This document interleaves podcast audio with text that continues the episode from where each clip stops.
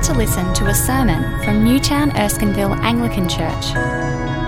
As a church, we want to see whole communities captivated by Jesus Christ and living out his freedom.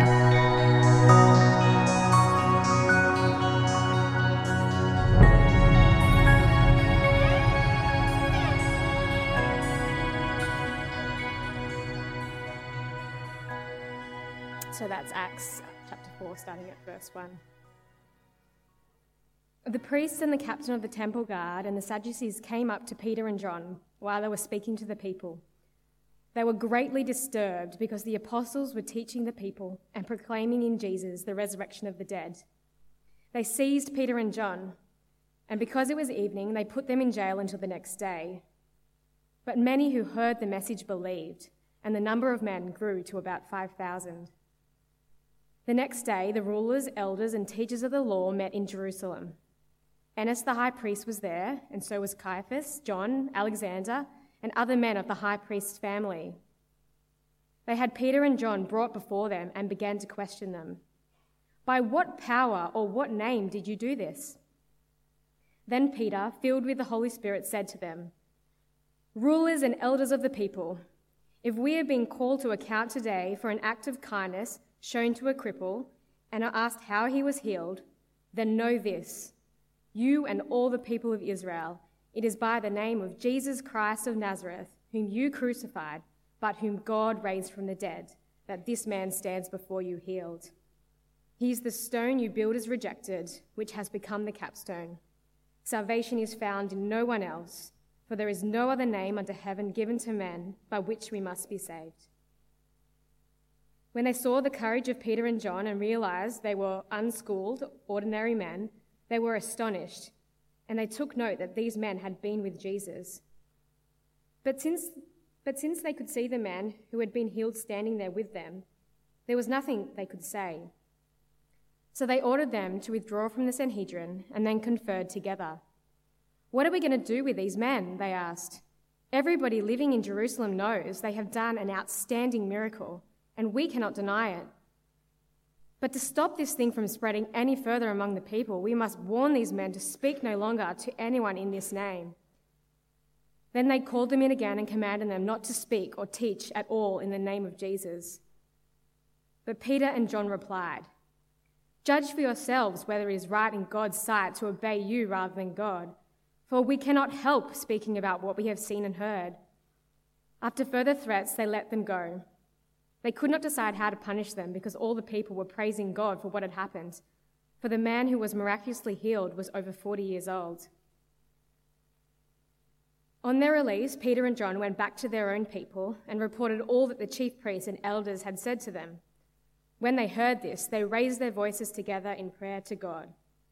Sovereign Lord, they said, you made the heavens and the earth and the sea and everything in them. You spoke by the Holy Spirit through the mouth of your servant, our father David. Why do the nations rage and the peoples plot in vain? The kings of the earth take their stand, and the rulers gather together against the Lord and against his anointed one. Indeed, Herod and Pontius Pilate met together with the Gentiles and the people of Israel in this city to conspire against your holy servant Jesus, whom you anointed. They did what your power and will had decided beforehand should happen. Now, Lord, consider their threats and enable your servants to speak your word with great boldness. Stretch out your hand to heal and perform miraculous signs and wonders through the name of your holy servant Jesus. After they prayed, the place where they were meeting was shaken, and they were all filled with the Holy Spirit and spoke the word of God boldly.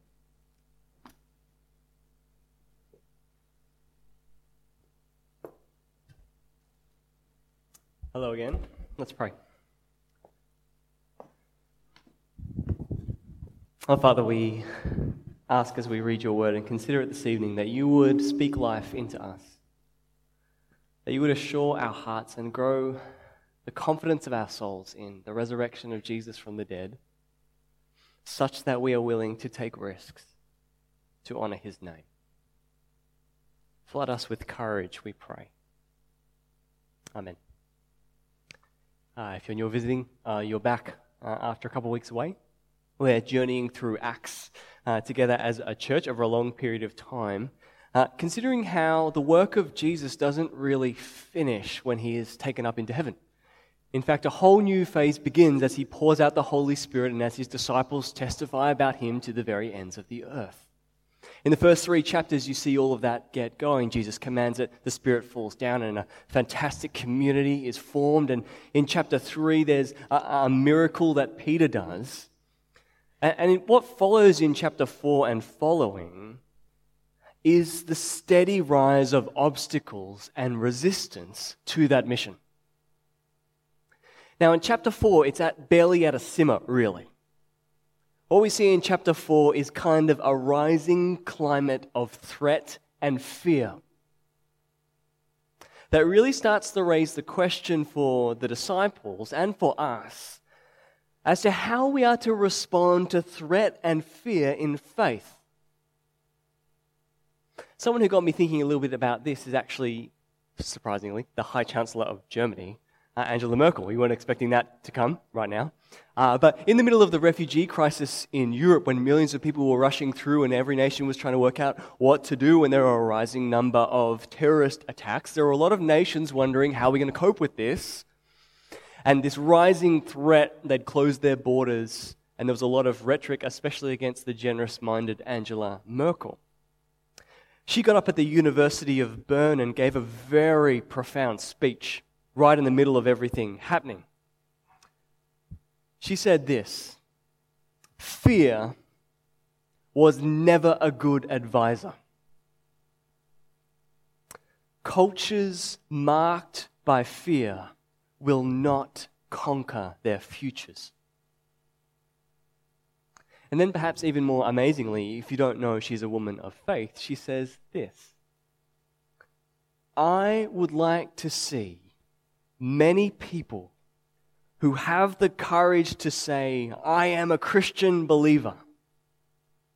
And more people who have the courage to enter into a dialogue. What does Europe need when terrorist attacks rise, when humanitarian crisis abounds? Not fear, but courage. And in fact, not just any brand of courage, but courageous Christians. Isn't that remarkable? Her answer to rising threat and fear. You see, Angela Merkel gets something that I think we see in Acts 4 that is a part of modern life the temptation that in the face of threat and fear, to surrender to it and just to become a part of it and respond to life and faith and threat through fear.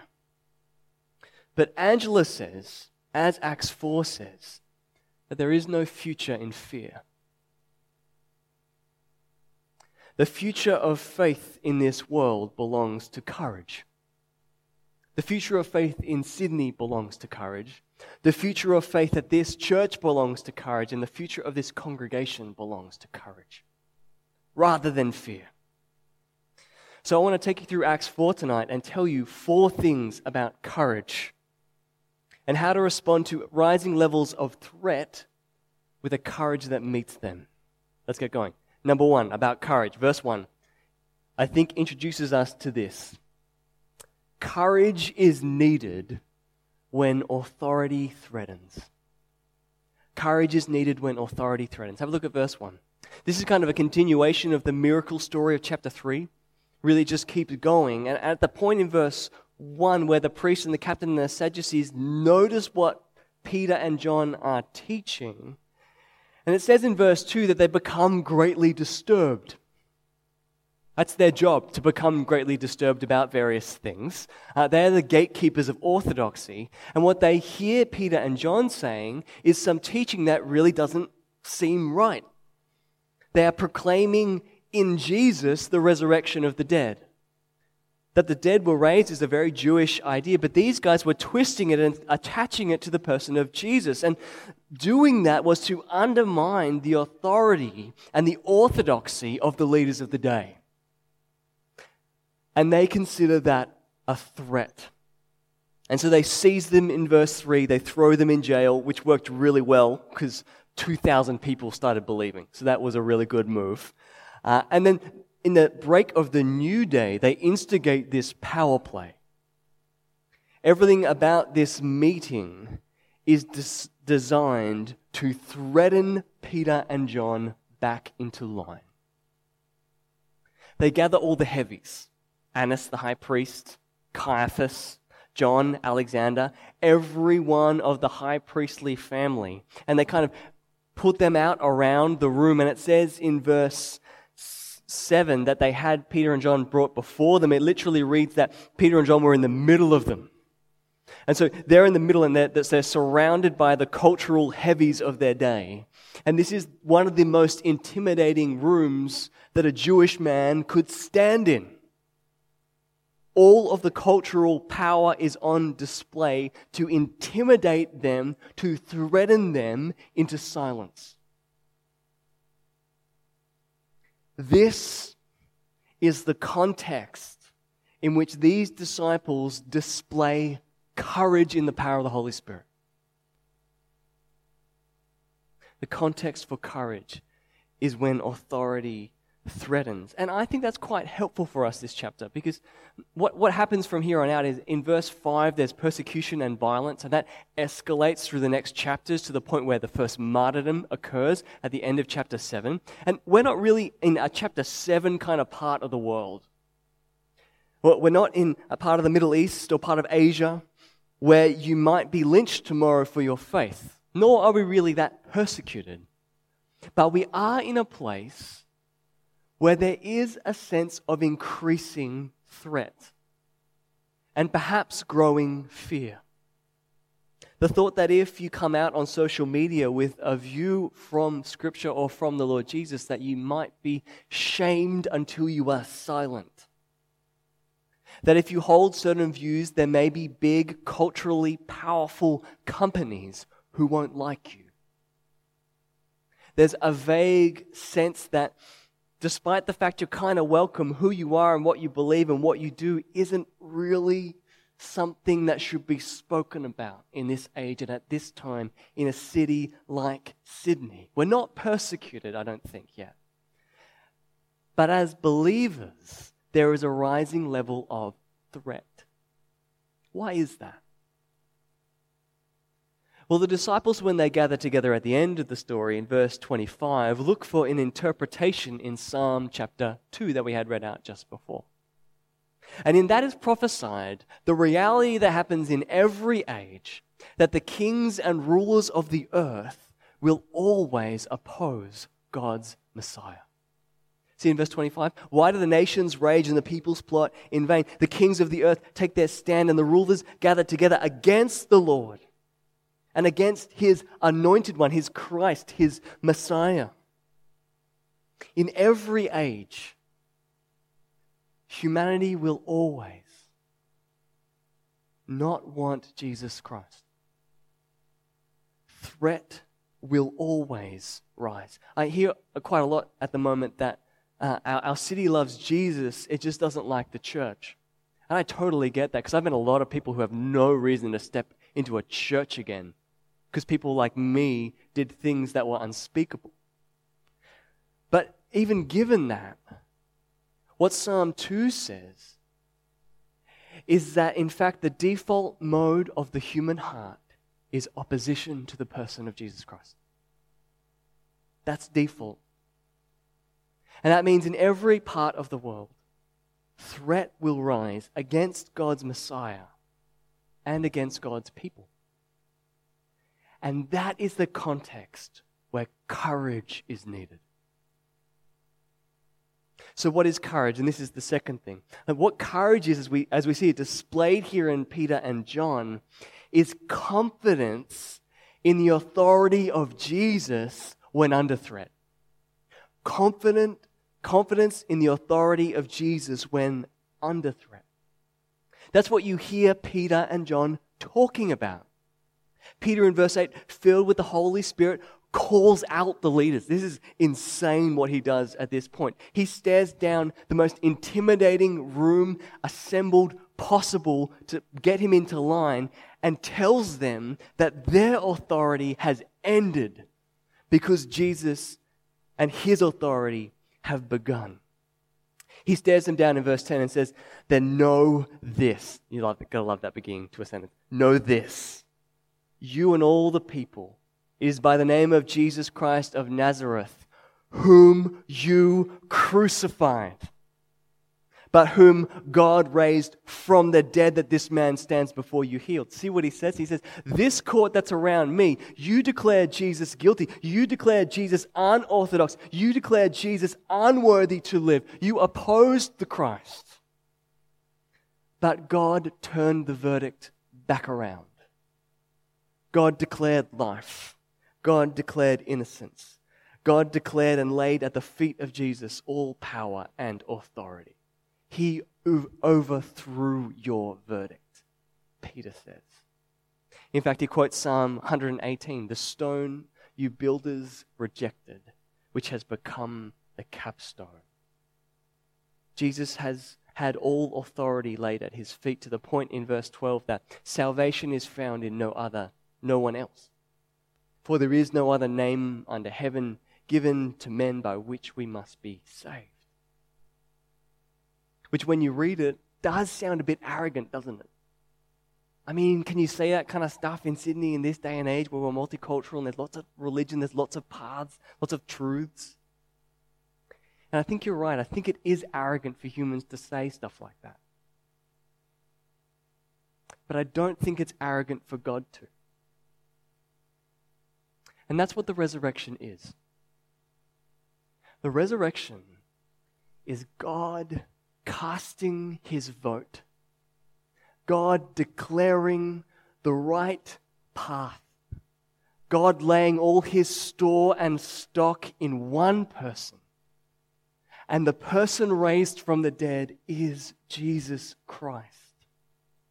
No other name, no other way, no other riddle, no other teaching. And that means there is no other hope for men and women in Newtown than Jesus.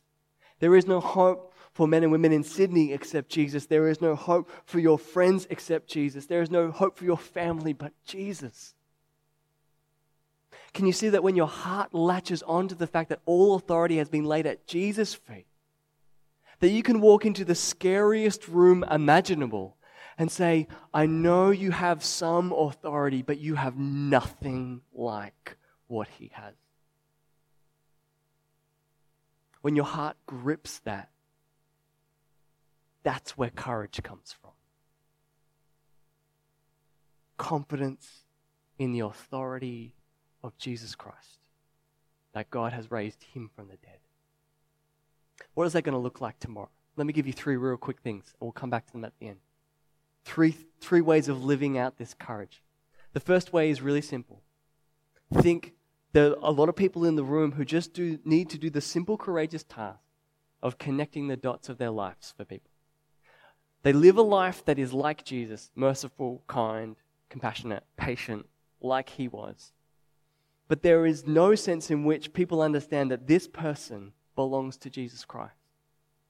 That who they are flows out of the fact that he was raised from the dead. And, and courage for you might look up tomorrow connecting that dot for someone for the first time and saying, hey, you know how you say this stuff about me? Can I say it's about the fact that the only name in which people can be saved is Jesus? I just wanted to connect that dot for you. The banner above me is him. That might be courage for you this week.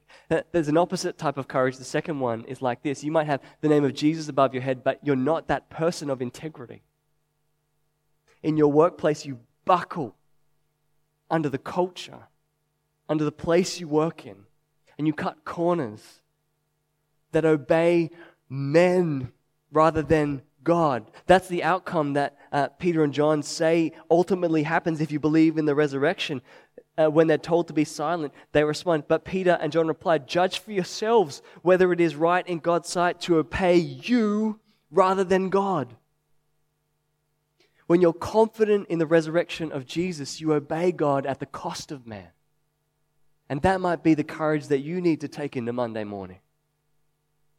But the third thing might be this it might be that you need to take a risk tomorrow. You might need to lose something. so that someone else can take hold of the name of Jesus. So that you can start living a life under his lordship completely.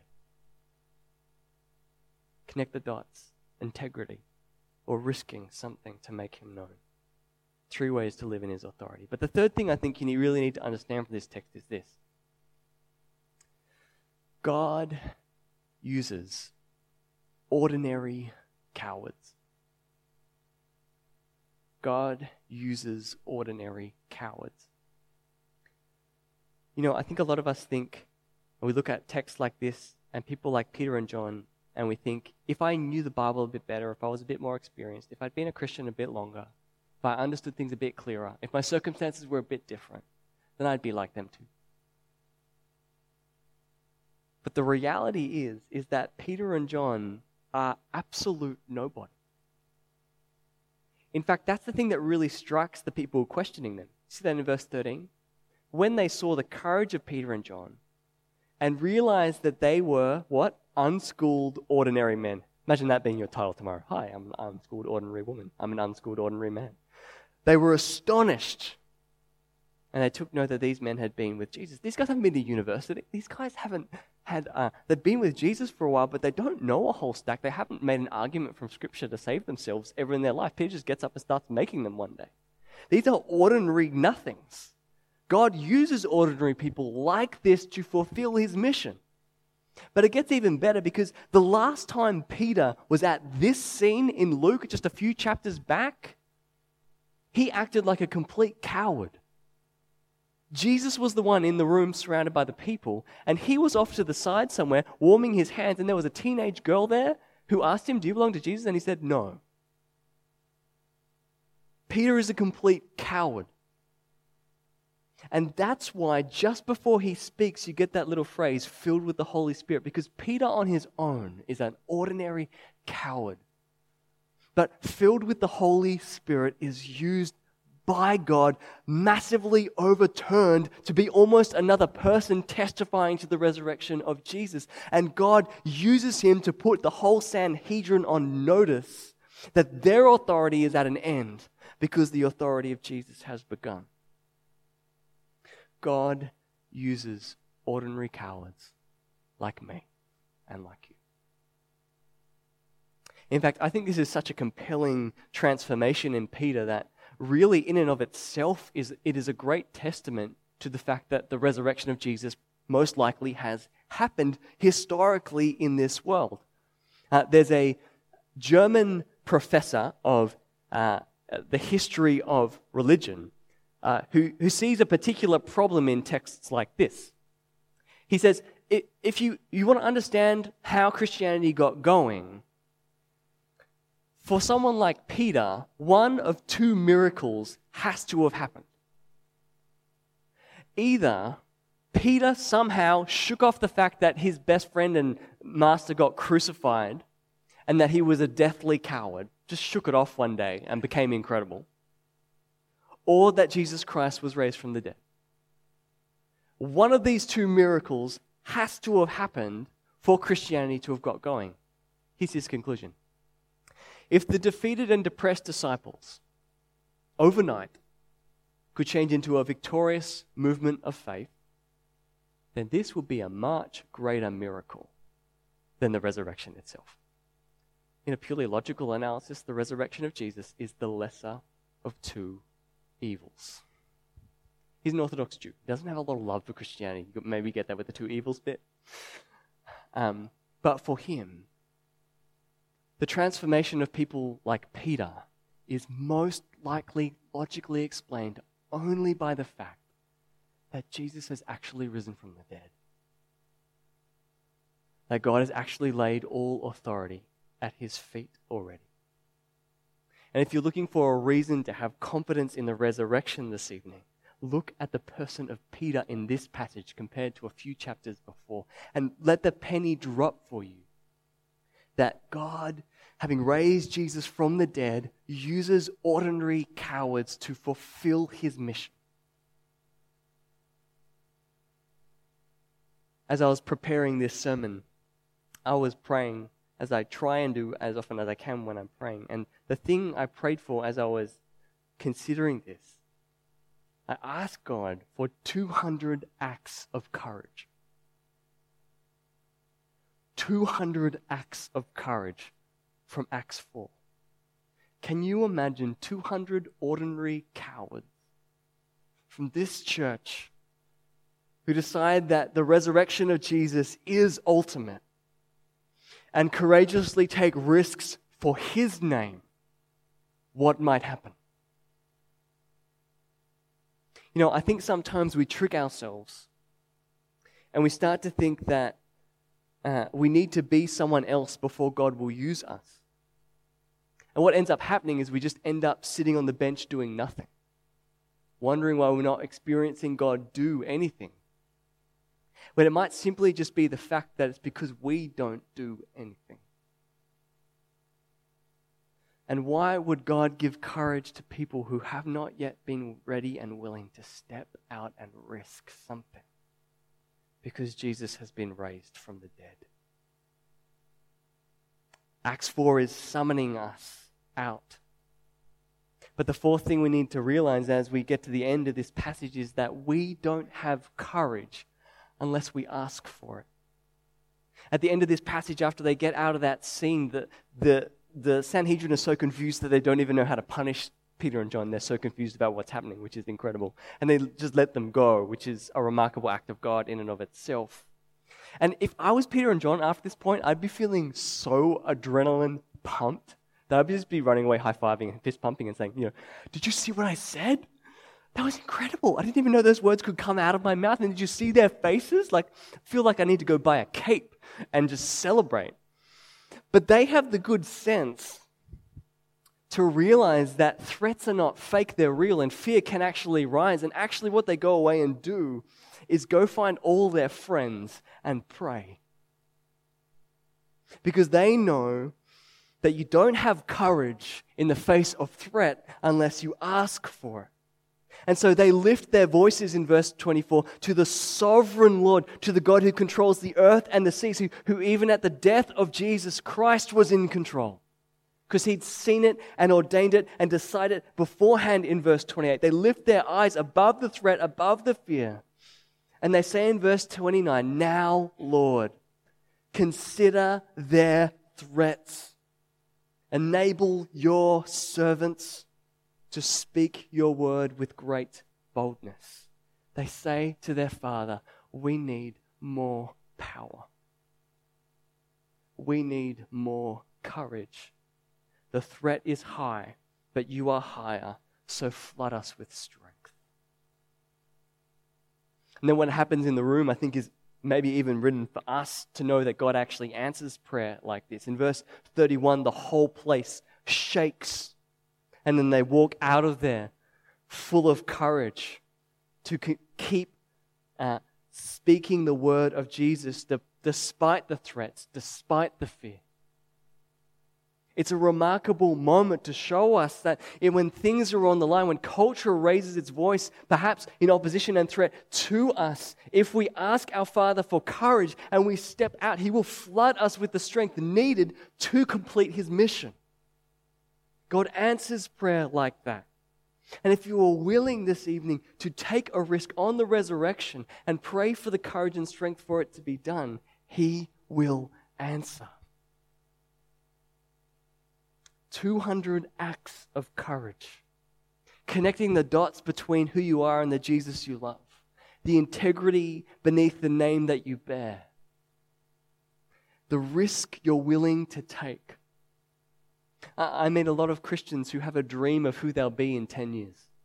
That they'll have become incredibly generous, or they'll have started something incredible in another country, or they will have told their friends and their family finally about Jesus, or they would have started something incredible.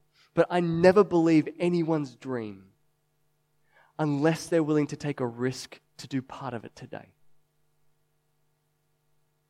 Because the only things that happen in God's power are the ones that we step out on the resurrection in the power of the Spirit to make happen. And I think God is calling us as a congregation, as a church today, to find our courage, in the Holy Spirit. But as we conclude, I think there's one other thing, real quick, that Peter must have thought in that room. I just imagine him there, surrounded, and can't help but think that flooded in his mind was the fact that he stood here first. My Jesus was here. I was out there denying him. And he was in here having courage when I was a coward. I can't help him thinking that he wasn't courageous and he was a coward, but Jesus had been courageous on his behalf and had been condemned by that sin, led to the cross, borne the punishment of his cowardice, so that whatever risk he took in that room meant nothing because of what Jesus had already secured on the cross. You see, you will never be courageous until you know that you aren't, but Jesus is. And you put all your stock in what He has done for you. Pray for the courage and risk because of the resurrection. Let me pray. And I'll invite the band up. Oh, Father, we come before you today aware and with it, the reality beating in our hearts that Jesus has been raised from the dead, that all authority is at his feet now. And Father, we confess that we are cowards, ordinary cowards. And we ask for courage. We ask to be flooded with the same strength that the disciples had in that room. To connect the dots before the people before us, to live with integrity and obedience to you rather than any person, to take risks, knowing that we are not the courageous ones, but Jesus was. Father, I pray for the people in the room who have a risk on their hearts burning. That when Monday rolls around, you would flood them with the strength to step.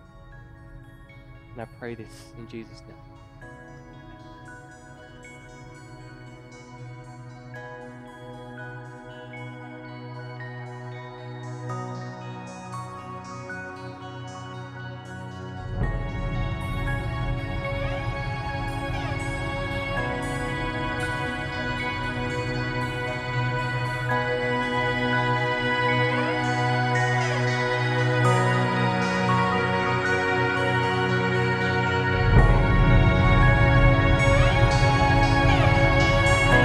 For listening to the Newtown Erskineville Anglican Church podcast. For more audio content and information about our church, please visit neac.com.au.